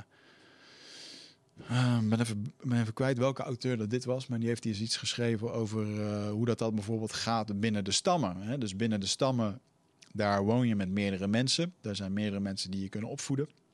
En op het moment dat jij niet zo'n goede band hebt met je vader of met je moeder, ik denk dat dat, dat kan door allerlei omstandigheden of door ja, gewoon dat het gewoon niet, dat je verschillende persoonlijkheden hebt misschien. Um, maar dan heb je wel een hele hoop andere mensen. Dan heb ik Piet, mijn oom, en uh, Jasper, mijn neef, en die, en die, en bla bla bla. En hè, dan kan je daar naartoe, want je woont allemaal bij elkaar. En dus heb je nog steeds die mannelijke rollen om je heen, waar je aan kan optrekken, waar je een voorbeeld aan kan nemen. En uh, het grote gevaar in onze maatschappij is, is dat we opgroeien en um, ja, dat we vaak naar de kinderopvang worden gebracht. Alleen, we hebben wel die hechting nodig. Maar als we onze kinderopvang vaker zien dan onze ouders, aan wie gaan we dan hechten? Ja, ook wel deels aan onze ouders, daar ben je onlosmakelijk mee verbonden. Maar als je vier dagen per week of vijf dagen per week de mensen van de kinderopvang ziet, dan ga je je daar aan, uh, uh, aan hechten. Dat noemden ze, in die Engelse beschrijving noemden ze dit peers. En daar gaan men aan hangen als kind zijnde. En um, nou ja, goed, dan moet je dus maar afvragen: um, is dat wat je wil met je kind? En ik snap dat het niet voor iedereen, en zeker in onze maatschappij, is het heel erg lastig om deze beslissingen te maken. Ik merk er ook altijd dat ik er wat ongemak bij, uh, bij ervaar en bij zie als ik dit met vrienden over heb. En ik bedoel, ik heb Lea echt de afgelopen twee jaar heel veel gezien. En uh, ik zit twee dagen per week op kantoor en uh, ben er heel veel. En er is echt nul in mij wat spijt heeft van hoe ik bepaalde dingen heb gedaan in, de, in deze tijd. Uh, daar ben ik ontzettend trots op. En dat is ook heel belangrijk voor mij geweest. En dat komt natuurlijk ook uit een vat, omdat ik dat heel erg heb gemist zelf. En je probeert natuurlijk vaak aan je kinderen te geven wat je, wat je zelf zo ontzettend hebt gemist. Uh, maar ja, um, uh, ik vind het heel lastig om mijn kind uh, zo lang uit te lenen aan iemand anders die het dan gaat opvoeden. Want dat is eigenlijk wel wat er gebeurt. En ja, gelukkig hebben wij een hele lieve gastouder die er nu twee dagen per week oppast. Want ze was na een goede anderhalf jaar heel erg op zoek naar sociaal contact. En ja, dat was er bij ons in de straat niet echt. Dus, dus dit is nu de goede oplossing. Um, ja, en dat is natuurlijk een beetje onze maatschappij. Hè? We zitten niet met 130 man in een bos en een stam waar we allemaal familie zijn van elkaar en kinderen. En uh, waar de vierjarige kinderen voor de tweejarige zorgen en waar dat allemaal mee wordt genomen. Dat, dat is hier gewoon niet. Um, nou goed, we gaan eventjes terug naar, uh, naar de basis. Uh, oftewel, um, iemand mag mij als idioot behandelen of ze mogen me zelfs pijn doen, maar hou alsjeblieft van me. Hè? Dus we gaan onszelf aanpassen. want we willen ons hechten, ongeacht wat er gebeurt. Nou, jullie voelen me al een beetje aankomen. Um, als wij uh, opgroeien met bijvoorbeeld kindermishandeling of worden geslagen door onze ouders, dat is natuurlijk een heel vast patroon. Dat, dat, dat men dat terug ziet komen later in relaties. Dat je dan ook een man vindt die dat ook doet. Waarom? Je trekt toch hetgene aan waarmee je bent opgegroeid. Um, ik ben uh, trots op een bepaalde zin uit mijn boek. Uh, dat we in de liefde op zoek gaan naar hetgene wat we kennen of dat we gemist hebben. En um, het is heel erg kundig en heel erg mooi als je dat kunt overstijgen. Hè, dat als je daar voorbij kan gaan kijken. Alleen het is wel zo dat uh, in de kern ja, is het wel iets heel erg dierlijks, wat gewoon op zoek is naar herkenning. Uh, of naar wat je zo ontzettend hebt gemist. Nou, als we in onze jonge jaren uh, kiezen voor de hechting, dan, dan doen we dit dus de rest van ons leven. En ja, dan ben je dus eigenlijk je authenticiteit aan het onderdrukken. Als die authenticiteit nooit echt mocht plaatsvinden, of je mocht nooit doen, of papa heeft altijd bepaald voor je wat je wilde doen, of moeder vond dat je naar die school moest. Ehm, ik denk dat dat een van de redenen is geweest waarom ik uiteindelijk ook niet het leger in ben gegaan, omdat iedereen er wat van vond en uh, bla bla bla. En je gaat daar toch. Uh, ik wilde dat heel graag. Ik wilde graag dat avontuur. Ik wilde graag op vechtsport. Dat mocht niet, want dat was voor agressieve mensen. Nou, het zijn allemaal van die plakjes, van die plaatjes die worden overal overheen geplakt. En uh, nou, doe dat lang genoeg, jongens. En je 30 jaar later zit je aan een antidepressiva, zit je aan een burn-out, ben je advocaat, heb je een studie gedaan van zeven jaar, uh, maar wil je eigenlijk helemaal geen advocaat zijn. Allemaal van dat soort bullshit komt dan omhoog. En dat is wel waar een hele hoop mensen in zitten. Ja, en wat gebeurt er dan? Ja, dan word je ziek, krijg je burn-out. Je hebt geen zingeving, want je bent aan het doen wat je moeder vroeger wilde dat je deed. dus er zijn er allemaal dingen die, ja, die daar gewoon niet aan bijdragen komen we weer een beetje terug op dat samenspel. Is dat, en dan, um, je, je kan de geest niet onderscheiden van het lichaam. Hè? we weten ook dat er niet echt een, een basis is. Er is geen nulleiding van onderscheidingen.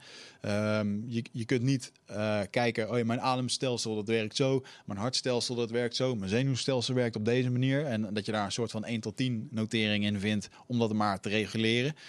Nee, ja, het is gewoon één groot geheel. En uh, dat is natuurlijk wat nu in de wetenschap steeds meer naar voren komt, maar wat nog steeds een soort van ontgonnen terrein is, want we weten er nog niet zo heel veel over. Um, maar de naam van deze nieuwe wetenschap, en dat is misschien wel interessant als je daar meer over wil weten, die heet psychoneuroimmunologie.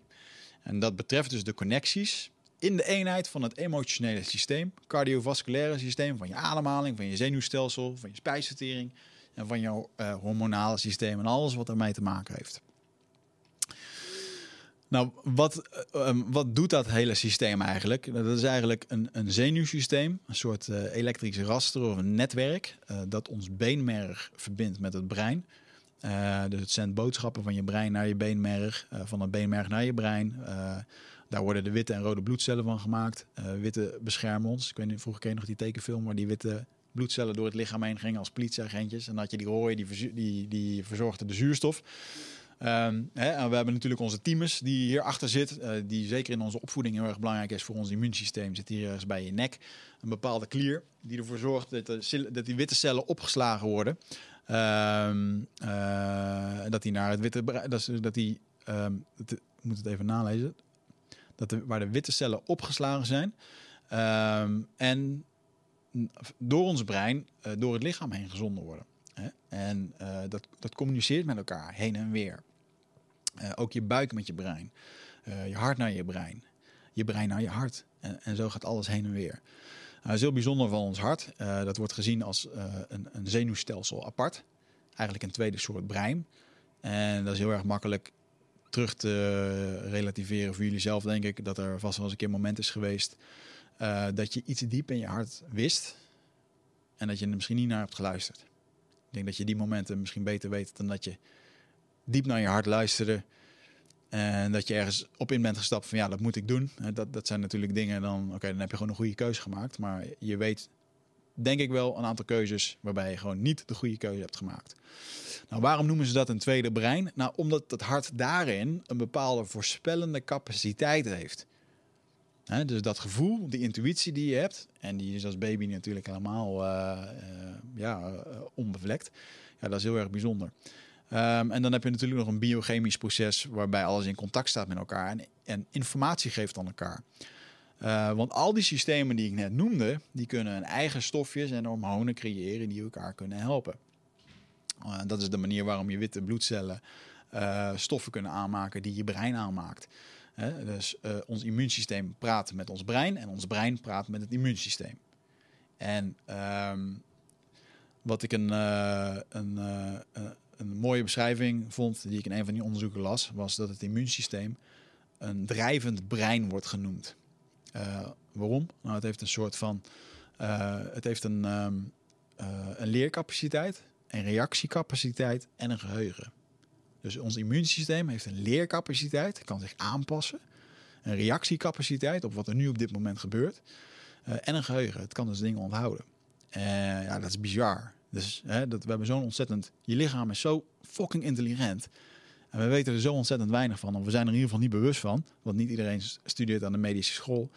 Ehm, eh, of, of gaat hier veel onderzoek naar doen. Maar dit is wel de kern van waar jij mee rondloopt. Want alles wat je ervaart in je lichaam, of alles wat je ervaart in je leven, van liefde tot spirituele ervaringen, van uh, weet ik veel, magic mushroom trip tot en met visioenen, tot en met boosheid, tot en met pijn, tot en met liefde, ervaar je allemaal uh, in die zak die die botten bij elkaar houdt, waar je nu naar zit te kijken. En dat is heel erg bijzonder, dat lichaam. En natuurlijk heb je ook nog een keertje uh, je, gut brain. En de gut brain is heel erg, dat is iets anders dan je hart. En je gut brain vertelt je vaak dat je iets niet moet doen, dat het niet pluis is. En uh, dat voelde je daar. En dat heb je dan waarschijnlijk ook een keertje geweigerd. Ik heb deze week nog een keertje iemand in mijn huis gehad die mijn huis wilde huren. Waarbij ik een gevoel had waarvan ik dacht van ik moet dit niet doen. En mijn hoofd begon allemaal weer te denken: ja, nou misschien toch wel, misschien valt dat mee, misschien schat je het verkeerd in. Maar in dat ene moment, zonder erover na te denken, had ik eigenlijk al een beslissing gemaakt, onbewust, dat dat hem niet ging worden. Maar onze gedachten zijn natuurlijk zo ontzettend sterk of zo ontzettend uh, gevormd, ook door onze omgeving of wat onze ouders hebben verteld. Of nou, maar je, je maakt altijd de verkeerde keuzes. Ik denk dat ik, ik beschrijf het ook zo in mijn boek, ik denk dat ik heel veel keuzes in mijn jeugd heb gemaakt. Oh, sorry, ik heb heel veel keuzes in mijn jeugd gemaakt die ik eigenlijk niet zelf heb gemaakt. Want ik achtte anderen veel capabeler over mij om keuzes voor mij te maken. Moeder, uh, leraren, uh, vrienden, daardoor maakte ik uiteindelijk wel de keus. Maar eigenlijk alles uit voor mij gemaakt. Waarom? Gewoon geen zelfvertrouwen. Ik denk dat ik vooral, dit speelde denk ik vooral dat ik het me echt herinner. Uh, ik denk van mijn 13e tot mijn 18e jaar. En daarna ben ik wel wat meer voor mezelf uh, gaan staan. Maar uh, het is wel iets heel erg ja, ehm, boeiend om daar eens voor jezelf terug te kijken hoe dat, dat bij jou werkte. Nou, dat gut feeling is normaal heel erg neutraal. En op het moment als je ergens loopt of in een steegje bent of je krijgt een bepaald telefoongesprek, dan kan je meteen dat gevoel hebben. En normaliter is het zo dat je gedachten ervoor zorgen dat je bepaalde gevoelens krijgt. Dus als ik hier een, een onzichtbaar touwtje heb, dan hebben we hier aan de linkerkant je, je gedachten en aan het uiteinde daar zitten je gevoelens. Um, dus ik zie de wereld, al die impulsen. Um, ik zie wat hier in de studio gebeurt of buiten of op het nieuws. Dat komt bij mij binnen. Ik ga erover nadenken. Ga door al mijn filtertjes van geschiedenis, religie, uh, overtuigingen, al die dingen gaat het heen. En vervolgens komt daar een bepaald gevoel uit. Maar dat is wat anders. Dat op het moment als ik nu een telefoongesprek heb en iemand uh, vertelt een of ander wazig verhaal tegen hem of ik krijg wat te horen en dat ik meteen denk, ja, dit klopt gewoon niet. En uh, nou, bijvoorbeeld een heel uh, grappig verhaal. Ik woon dan in Amsterdam en ik heb dat huis. Laatst belde er iemand op waarvan ik al me afvroeg van ja, mm, die belde dat hij, ik wil er niet um, negatief over zijn, maar die, had die noemde dat hij een bepaald beroep had. Waarvan ik dacht van ja, maar dan is mijn appartement misschien best wel duur voor je, maar goed. En vervolgens zei hij, kom jij zelf ook vaak langs? echt in een milliseconde voordat ik er überhaupt na over kon denken, ging dat gut feeling al aan van wat is nou voor rare vraag? Dat als ik een, als ik een huis ergens huur of dat de eigenaar vaak langskomt. Ja, dan is het natuurlijk een 1 2 snel gemaakt en dan ga je er wat over nadenken. Uh, dat er misschien wel eens een wietplantage in kan komen. Uh, maar ja, op dat moment wist ik gewoon instant van hé, hey, dit klopt niet. Uh, net zoals dat ik gisteren dus weer een gesprek had met iemand. de tweede, waarvan ik ook dacht ja, dit gaat hem ook niet worden. Nou, dus let wel jongens, er zit een diep verschil tussen jouw emoties en die gut feeling. En die emoties die zijn natuurlijk een spin-off van onze gedachten. En, gut feeling, dat is gewoon eigenlijk altijd heel erg neutraal. Um, maar dat gaat instant aan. Een hele dierlijke uh, reactie is dat. En uh, ons gut feeling zendt ook dus heel veel informatie naar ons brein toe en andersom. Voor de mensen die depressief zijn geweest en die bijvoorbeeld Prozac slikken.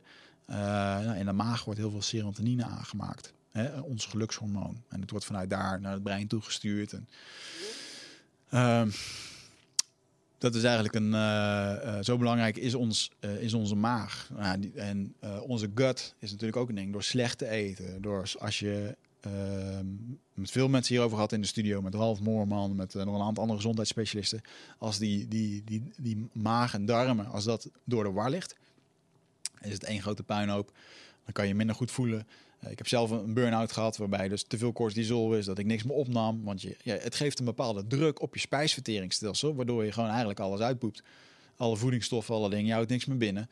Dus je kan ook niks meer aanmaken. En dus ga je je slap voelen, ga je je slecht voelen. Dat is een, hè, dat hele, weer, weer die verwevenheid. En um, ja, ik, denk dat dat dus een hele um, hele mooi is om eens naar te kijken. En in welke ehm, situaties dat je dit bij jezelf herkent, die bij jou voorkomen. dus die emoties, die, die, die, die zijn er ook veel eerder dan onze gedachten. Um, wacht even hoor. Ik zit even met een stukje plastic wat me aan het steken is. En een nieuwe kleding die ik heb gekregen. Um, dat als het gaat over onze, uh, onze emoties, is ons lichaam is echt een heel erg primair apparaat om ons te laten overleven. En dat kan eigenlijk alleen maar op het moment als we voelen. Want die baby, dat is het enige wat hij kan. Die voelt en op basis daarvan gaat hij overleven. Als ik gestrest ben, dan wil Lea niet met mij knuffelen. Waarom? Ja, die ervaart stress. Dus die hoeft er niet bij te zijn. Zo simpel is het. Alleen onze gedachten die zijn zo ontzettend sterk. En die creëren uiteindelijk ook onze realiteit. En ehm, nogmaals, de omgeving waarin we geboren worden, die waren uh, sorry, de omgeving was er eerst, waarin we geboren worden. Die impulsen, die gaan dus je gedachten vormen. Dus alles wat je ja, in, die, uh, in die periode hebt meegemaakt, uh, je ouders, de boze buurman, de kinderopvang, de agressieve hond, je, je gestoorde broertje of je gewelddadige stiefvader. Dat heeft je wereld, jouw blik op de wereld gevormd.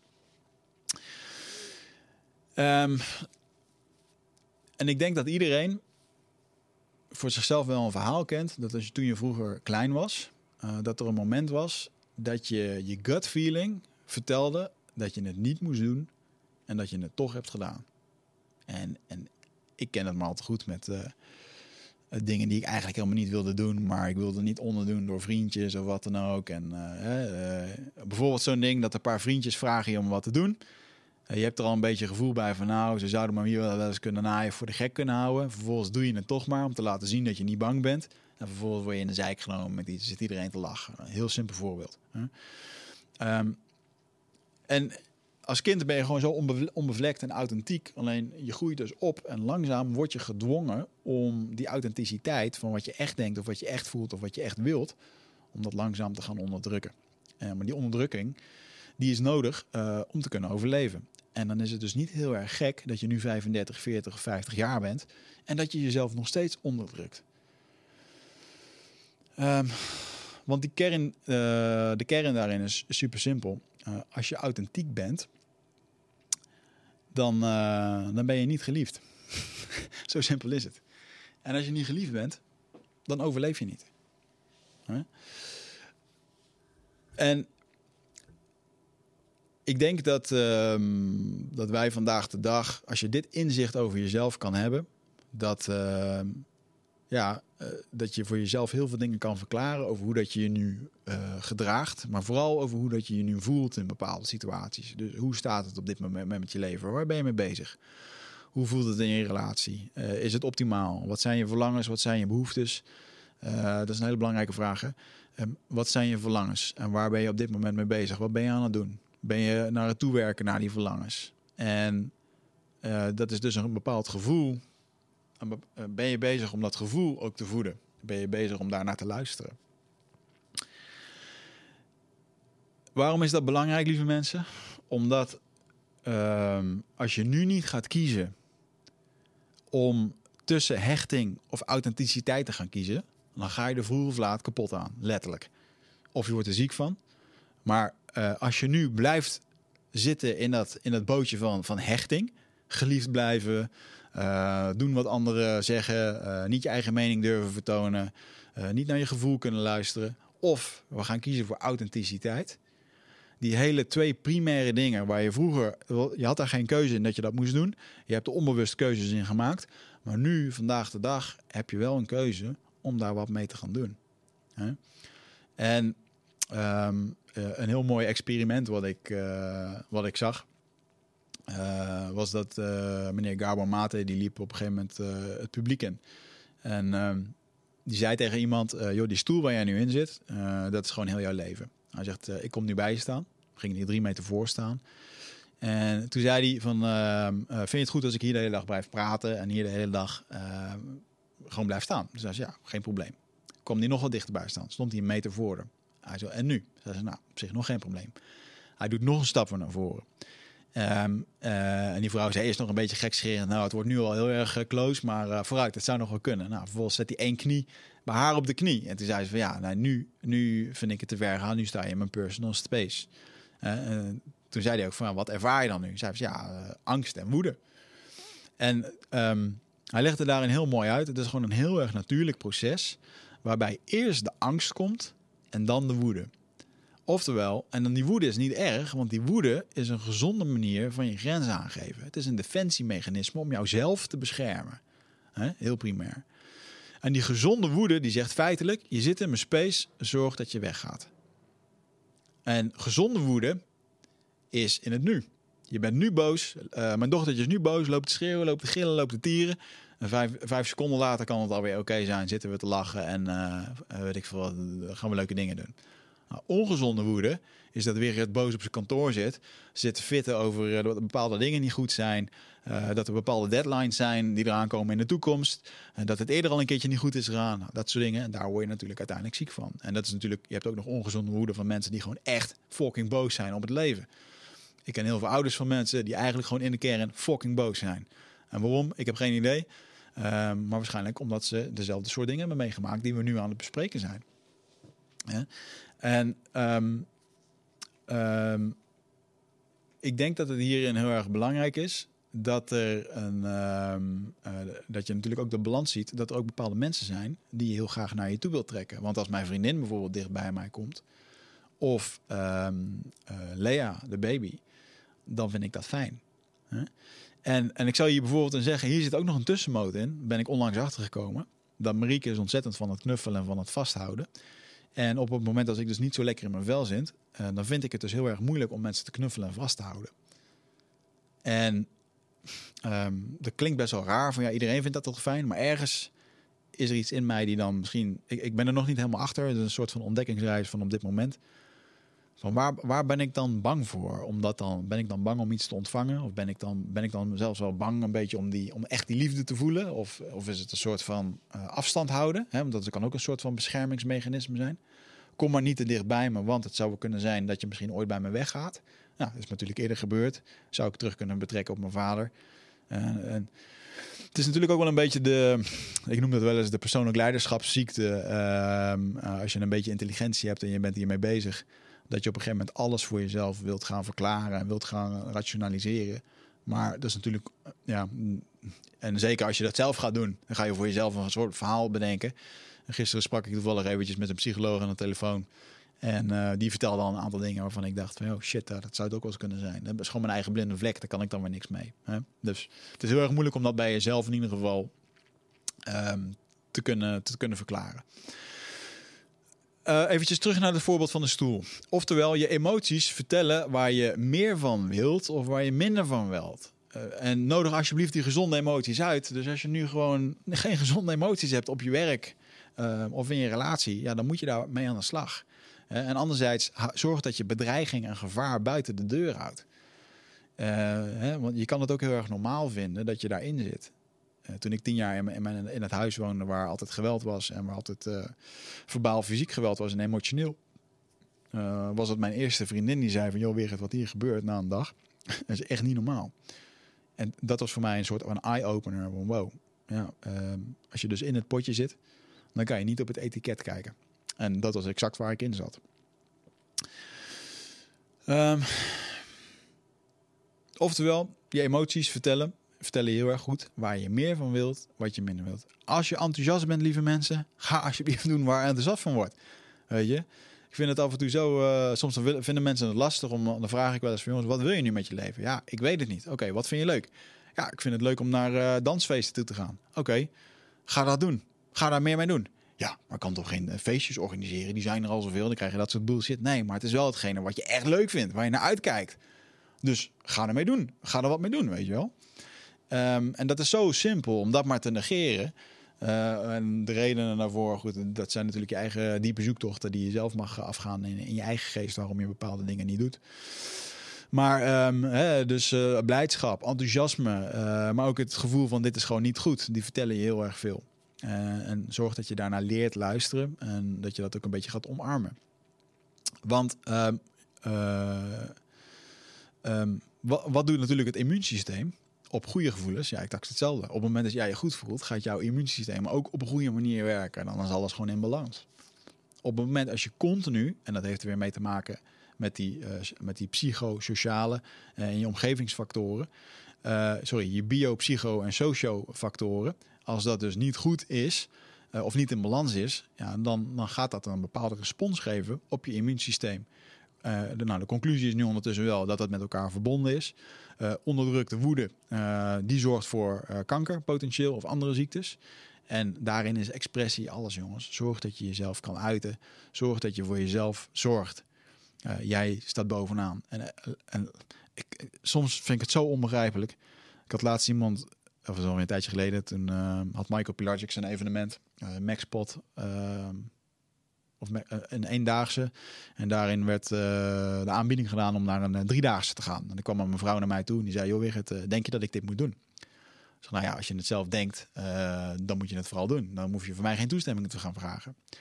Ja, maar ik vind het zo lastig, want het is toch drie dagen. En ja, met mijn man, die zit dan thuis en zit in drie dagen thuis. Joh, wanneer ben jij voor de laatste keer in vijf jaar, heb je drie dagen iets voor jezelf gedaan? Ja, niet. Ik zeg, oké, dus je bent nu, eigenlijk ben je gewoon aan het twijfelen voor de reactie die je thuis gaat krijgen.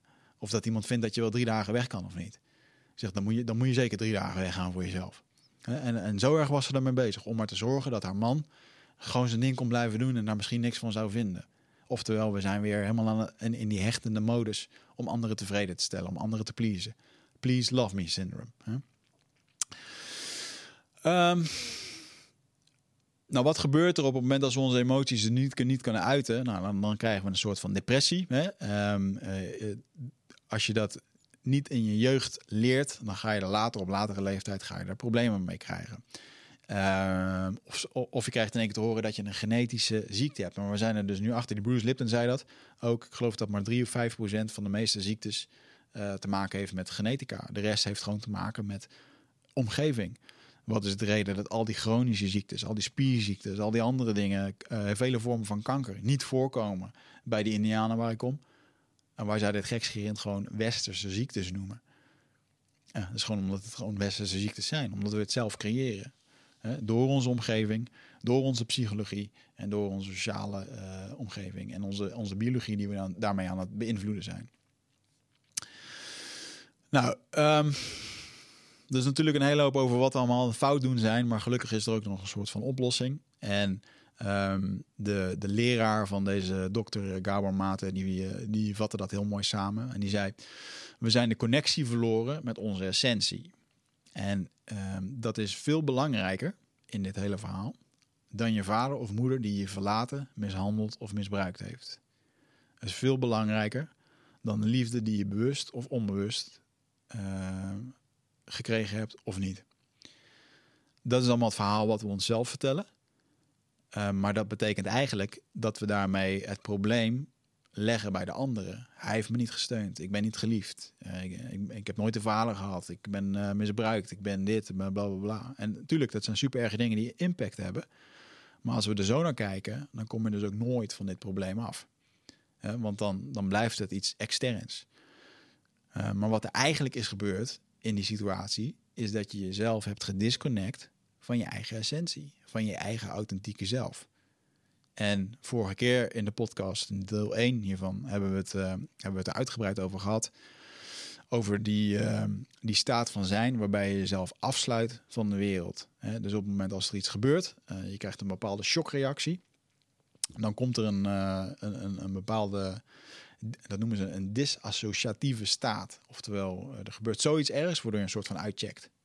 Dat je er niet bent. Het meest makkelijke voorbeeld is dat, uh, wat ik, waar ik vorige keer mee opende, volgens mij met een verhaal, was van een meneer die uh, uh, een jager of iemand die in een oerwoud bezig was, die werd gepakt door een tijger.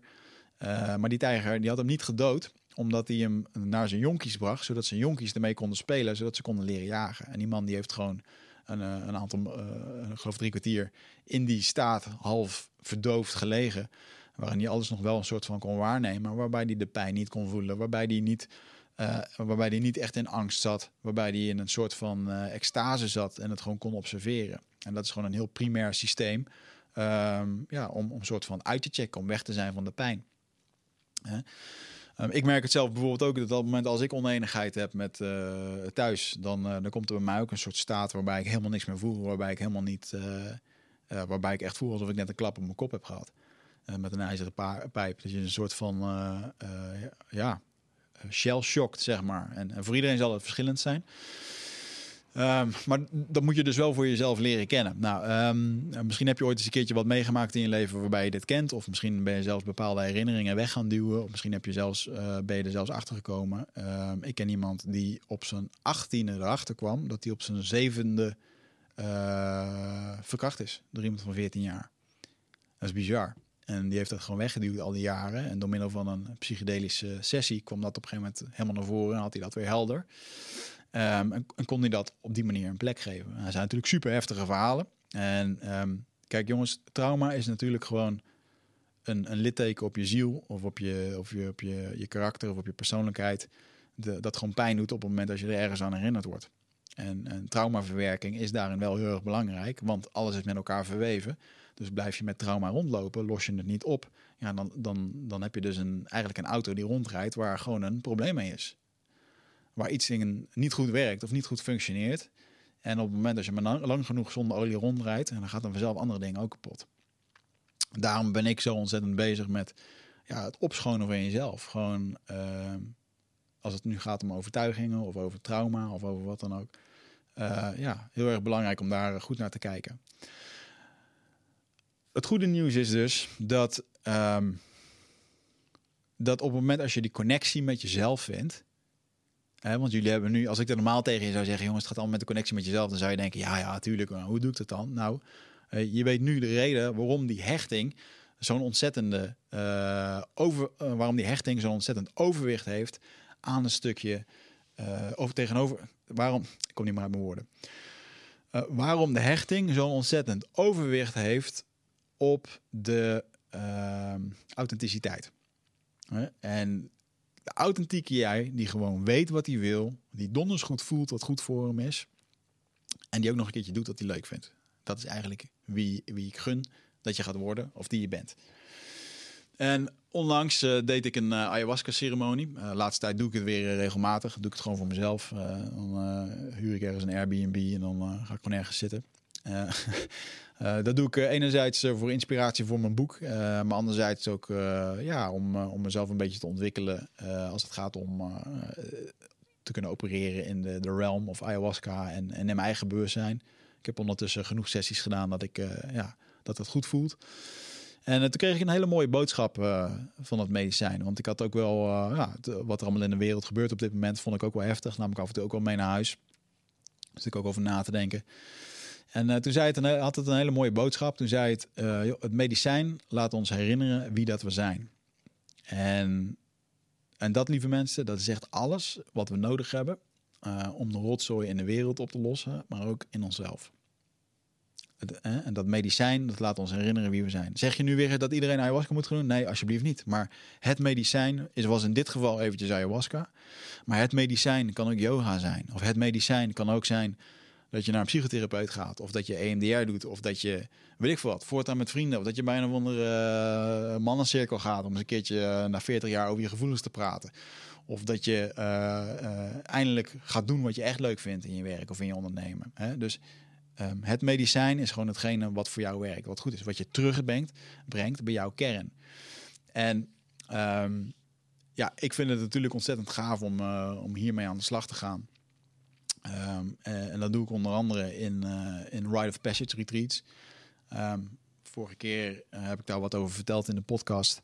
Want alles wat ik nu heb verteld, um, ja, dat, dat is wel wat ik daarin meeneem. Rite of Passage is een retreat wat ik bewust heb opgericht om mensen terug te brengen naar die kern, om al die lagen eraf te pellen. En dat doen we in drie dagen. Hoe doen we dat? Ja, door gewoon fucking oncomfortabel te worden. En waarom zeg ik dat? Nou, omdat als je dat niet wil, als je dus niet uh, wil gaan kijken naar die stukken waar je nu zo'n ontzettend uh, moeite mee hebt of waar je een bepaalde pijn voelt, um, dan betekent dat dat je heel erg veel uh, in, in die hechtingskant blijft zitten. terwijl jezelf durven laten zien durven gaan kijken naar wat je zelf wil. Durven gaan voelen naar durven voelen met je eigen gevoel. Durven te kijken naar je eigen verlangens. Dat is best wel confronterend. En daarom is persoonlijk leiderschap ook gewoon niet voor iedereen geschikt. Ik bedoel, ik ben super blij dat jullie deze podcast luisteren. Als je nu nog steeds luistert, helemaal shout-out naar jou. Geef jezelf een high five. Hoorde ik laatst in het publiek zeggen bij iemand. Vond een hele goeie. maar um, in ieder geval, eh, het is, een, het is gewoon een reis die je met jezelf moet aangaan. En als je aan sommige mensen al vraagt van... joh, wat wil je nou voor vijf jaar? Dan krijgen ze stress, omdat ze dit niet weten. En dat is niet erg als je dat niet weet. Maar wat ik eigenlijk wilde doen met dit, met dit retreat... is dat ik dus ook heel vaak merkte dat we kunnen uh, één of twee dagen naar een workshop gaan met pen en papier gaan schrijven om vervolgens naar huis gestuurd te worden met een enthousiast gevoel en een hoop inspiratie. Maar in de kern is er niks veranderd. Want wat je de afgelopen 35 jaar erin hebt gesleten, uh, dat krijg je niet in je hoofd eruit gepraat. Want het gaat allemaal op hoofdniveau. Je krijgt veel informatie binnen. Natuurlijk doet dat wel met je lichaam. Maar uiteindelijk gaat het erover, dat gevoel. Nou, dat retreat, Rite of Passage, is ervoor, uh, is bedoeld om je terug te brengen bij die kern om al die lagen eraf te schrapen. Nou, daar zijn verschillende methoden voor. Het programma is geheim.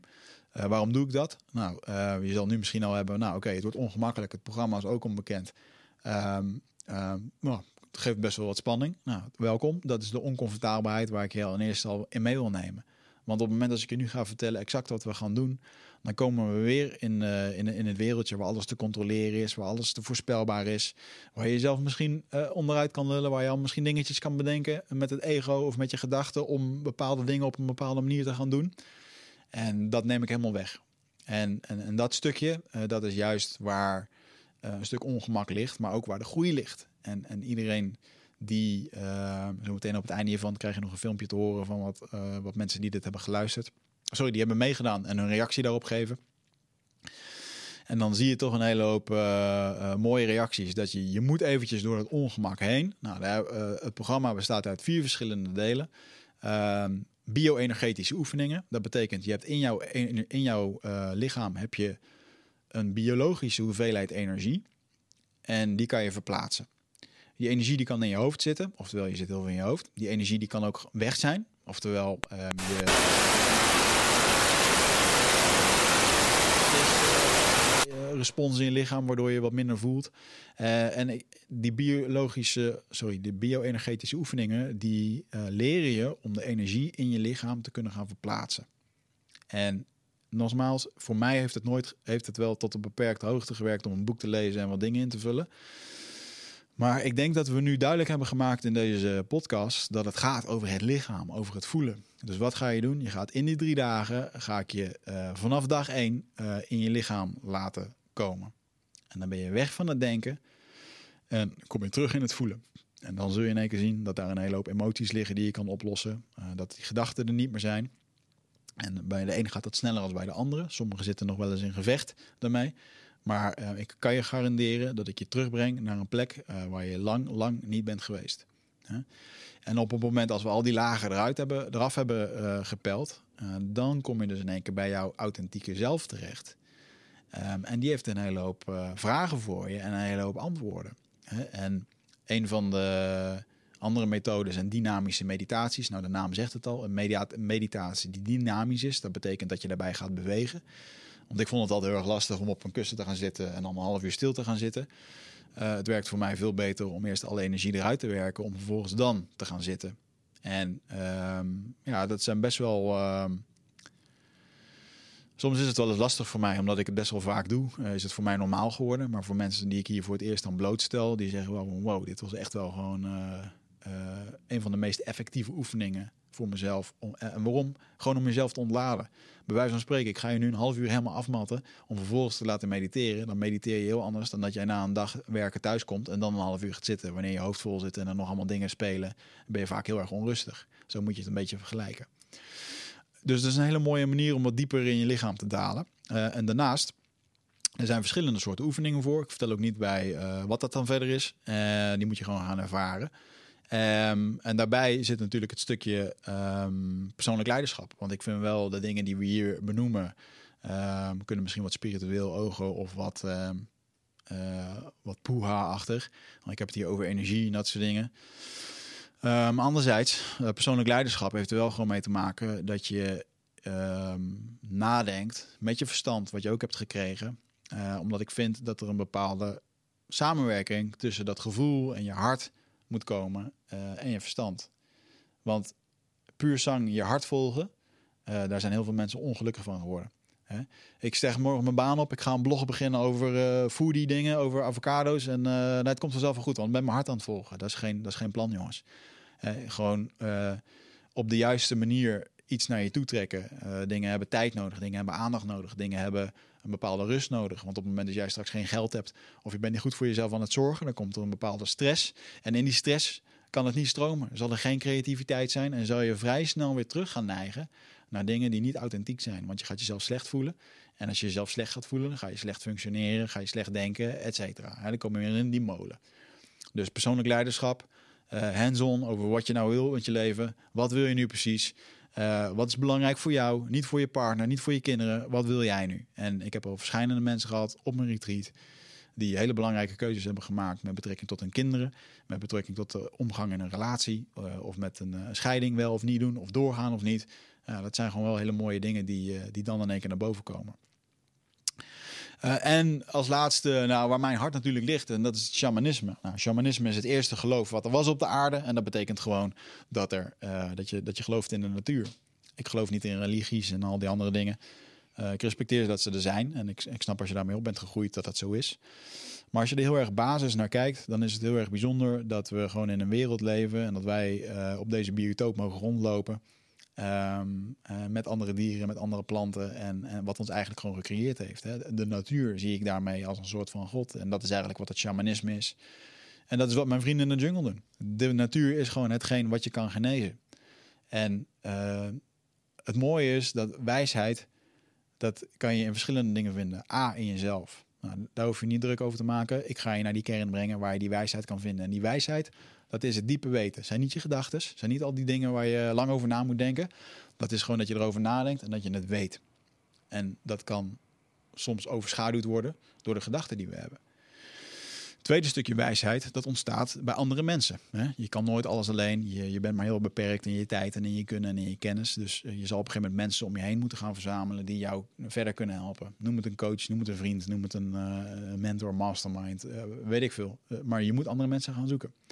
En de derde vorm van wijsheid, ja, die zit hem gewoon in de natuur. Want de natuur vertelt ons ontzettend veel. En op het moment dat we de wijsheid met onszelf kwijt aan het raken zijn, uh, dan is het goed om jezelf terug te trekken in de natuur. Want in die stilte, in die ruimte, daar vind je ontzettend veel antwoorden. Nou, en in, dit retreat doen we dat onder andere A, door op een mooie plek in de natuur te zijn. B, uh, door middel van een zweethutsessie. Omdat een zweethutsessie ervoor zorgt, nadat je al een tijdje bezig bent geweest, um, dat, dat alle lagen er al af zijn. En dat je dan op een gegeven moment op een plek komt, uh, in het donker, geen geluid. Dus je zintuigen worden als het ware uitgesloten van het denken. En dan in één keer ben jij er gewoon alleen maar met jezelf. En laten we wel weten, lieve mensen, wanneer nemen we nou nog een keertje tijd met onszelf? En dat we ook nog een keertje in een situatie zitten dat we gedwongen worden om over bepaalde dingen na te denken en daar beslissingen op te maken.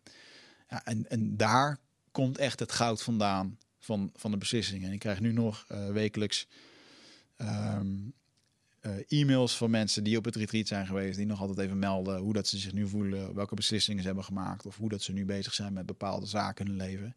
Um, en dat is echt, voor mij is dit het mooiste werk uh, wat er is. En dit, uh, ik hoop dit ook absoluut uit te gaan breiden in de toekomst. Ik weet nog niet allemaal wat dat gaat brengen. Uh, voor nu zit eventjes alle focus op het boek wat, wat 19 oktober in de winkel zal gaan liggen. Um, maar eh, als je nu zoiets hebt van ja, weer dit vind ik vet, ik wil dit graag met je, met je aangaan, nou, dan heb ik nog vijf plekken vrij op het Rite of Passage Retreat uh, in september. En uh, dan moet ik heel eventjes uh, spieken. 11, 12 en 13 september is het. Um, en nou goed, ik heb, er nog, ik heb er nog vijf plekken voor. Als je erbij wil zijn, dan moet je eventjes naar mijn website gaan. daar zie je gewoon wichertmeerman.com en bovenaan zie je retreat. En daar kan je een, een, een plek kopen. Uh, de investering die nu is, is uh, 847 euro. Drie dagen lang, mooie locatie in de natuur, goed eten. Um, diep werk, mooie dingen gaan eruit komen. En laten we vooral ook heel veel gaan lachen en flauwe opmerkingen maken. die krijg je er gratis bij. maar het gaat sowieso ontzettend gaaf worden. Dus kijk eventjes bij mij op de website als je dat tof kocht. Dan krijg je nog een hoop extra dingen erbij. En ik hoop in ieder geval dat je daarbij bij bent. wat je ook gaat doen, uh, zorg in ieder geval dat je deze informatie tot je neemt. En zorg ervoor dat je jezelf. Uh, ja, neem eens, een keer de, uh, neem eens een keer de tijd voor jezelf om te beslissen. of dat je nu bezig bent met het oude hechtingstuk. Of met dat stukje authentiek zijn. en, en je weet nu ook wat de gevolgen zijn op het moment dat je het niet doet. Dus ik hoop dat je voor jezelf en voor je naasten. dat je een, een hele gezonde keuze gaat maken. Dankjewel voor het luisteren. Tot de volgende keer. Verbinding, krachtig, veel in beweging. Ja, toch wel uh, heel bijzonder. Ja, broederschap, verbinding, kracht. Verrassend, bijzonder en liefdevol. Oncomfortabel, loslaten, inzichten, verbondenheid, vriendschap. Uit je comfortzone, ontlading, inzichten, verbondenheid, broederschap en zusterschap. Oncomfortabel, broederschap, vriendschap, prettig. Ook wel prettig. Confrontatie, ontwikkeling, transformatie. Confronterend, liefdevol, acceptatie, warm, zorgzaam, gezellig ook. Uh, die vooral. Puur, overweldigend, extreem. Uitdagend, leerzaam, ja heel bijzonder. Energie, bewegen, body-mind, connectie. Verbinding, liefde, inspiratie, uh, dat zijn wel woorden die me bij zijn gebleven. Ja.